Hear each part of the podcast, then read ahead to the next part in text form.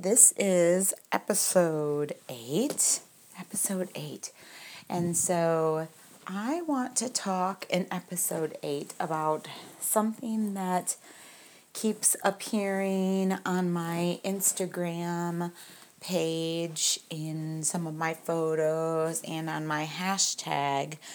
And that is this idea of page one.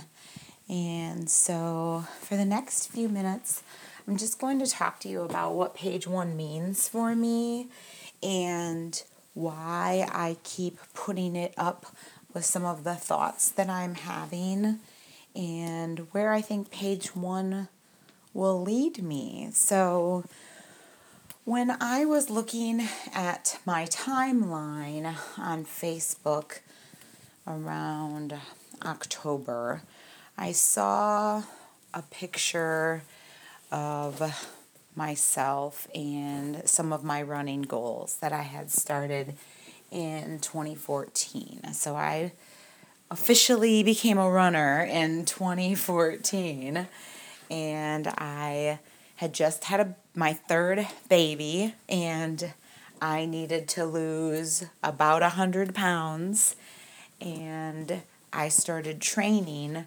for a half marathon and I know that sounds probably crazy to people that don't know me but if you know me you know exactly what that time in my life was like and running was my only legal and safe escape with a newborn and a one year old and a five year old at home. So, running just kind of became my identity in 2014, and I ran my first half marathon. I could push a double jogger about nine miles full of diapers and a toddler and an infant and up and down the hills of Charlotte. If you know the Charlotte area, it's all hills. And that was how I trained for my first race. And after that, I have completed oh, more than a, a dozen races. I've taken first place in races. I have completed three full marathons and I've lost 100 pounds and I have made running a way of life. But there have been lulls with my running that have taken me into some dark pits. And it goes hand in hand with this idea of the expectations that we have for ourselves. I see during the New Year's resolution time. Um, a new chapter starts, and this is page one of 365 days, and all of these references to time and how we can do things with our time and we can change things with time. And it really made me start thinking about why I was having such a hardship with time. I've been a person that has been driven by calendars and clocks my whole life. And I've set up a lot of expectations for myself that when I'm this age, I'm going to do this. And when, by the time that I'm here, I'm going to do this. And when my first child does this, I'm going to. And it has clouded me. And gosh, it's probably even given me a little bit of anxiety just talking out loud about it but it's also helped me really understand myself. And so, one of the things that I promised myself after I went through a lull with running and just had to get away from it was that I wasn't going to beat myself up over running anymore. And that if I didn't have running as part of my identity. I hadn't let anyone down.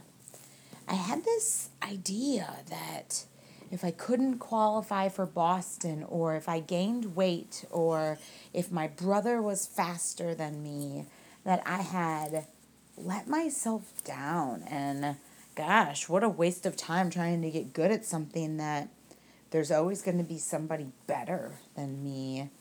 And it, it became really unhealthy mentally. And I joined Gold's Gym and I started going to group exercise classes and doing yoga. And I really did that just so that I could have a place for my son to go because my son wasn't in school full time yet. And when I did that, I met a new community of women that exercised and empowered one another. I still jumped on the treadmill um, and I still went for outside runs when I would get a craving for the pavement. But I spent a lot of time in those group exercise classes watching and listening um, to people. I say watching and listening because I'm not exactly the big social light when it comes to situations like that, unless I've had like a half a bottle of wine. And so the gym was intimidating and um, sometimes a little bit scary for me to have to talk to people that I didn't know and look them in the eye and, and talk about fitness and goals and things like that. It was very awkward for me, but I, I stuck with it and I enjoyed the break from running and competing with myself. I had a couple races that I did that were just terrible and I, I had gained weight and I was drinking too much wine and I was not spending enough time on the pavement. I wasn't doing speed work. Like, I literally knew everything I was doing wrong. And I did it anyways. And I self sabotaged my running. And so I just kind of dropped it for a little bit. And that was okay. That was what I needed. And I gave myself permission. So instead of saying, tomorrow I'm going to be a runner again, I didn't say that anymore. I didn't say, tomorrow I'm going to go back to keto. Um, tomorrow I'm going to not drink beer anymore because of the carbs in it. Tomorrow I'm going to spend more time with my kids and less time on my phone. I stopped doing that because it built an expectation up so early in the morning for me that I had anxiety about everything that I had set myself up for. What I did was I changed my mindset. So I just focused on minutes. And this was good because my anxiety had gotten pretty bad and I knew that because I was trying to stay away from any situation that would cause me more anxiety. Uh, I decided I can do what I can't do, what I will do, what I won't do. No more of that. Right now, I'm just going to live in the moment and get past this moment and these feelings and breathe. I'm going to breathe more and try to take in what is happening around me. And so from that, I just started doing page one. Page one meant it doesn't there doesn't have to be a page two tomorrow. I'm focusing on right now, today. What's gonna drive me today? What's going to help me in this moment in time with my goals, with my classes, with my kids, with my daughters, with my anxiety, with my weight loss. What can I focus on right now? Page one. And I wrote page one. And the next day when I woke up, I didn't feel this force of, all right, well, page two, where are we going next? I got to do page one again. So if I yelled at my oldest daughter because she was refusing to brush her teeth and brush her hair and all those things that preteens fight you over just because they're trying to find some kind of control in the situation. If I yelled at her, I wasn't going to say, all right, today I won't yell. Because you know what? I might yell again. I might yell because right now that's the only way she's listening to me. It might not be gentle parenting that I that I want to perform. That it might just happen that way, and I'm going to be okay with it. I might go for a run if it's cold out, I might not. Um, and instead of setting myself up for, I don't want to say failure, or I guess I wasn't saying I'll try. I was just saying I'll do. Because if I'll try, that means that I'm already thinking, nah, I might screw this up. I'm going to do it. I'm going to write it. I'm going to be it. I'm going to cook it. I'm going to make it. And then I didn't have to think, all right, well, I can start a new chapter tomorrow or start over tomorrow or because that meant that I felt like I failed. And no wonder I was feeling so crappy about myself. No wonder I was having so much anxiety because I was trying to make this perfect little box out of my calendar and all of my days and all of my ways. And it was liberating.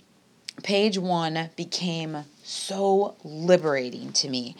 I started running with my dog and teaching my dog how to be a runner.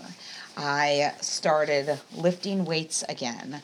I didn't freak out if I ate three cookies because I knew that I would have a carb weight that I would have to take off for the next four days.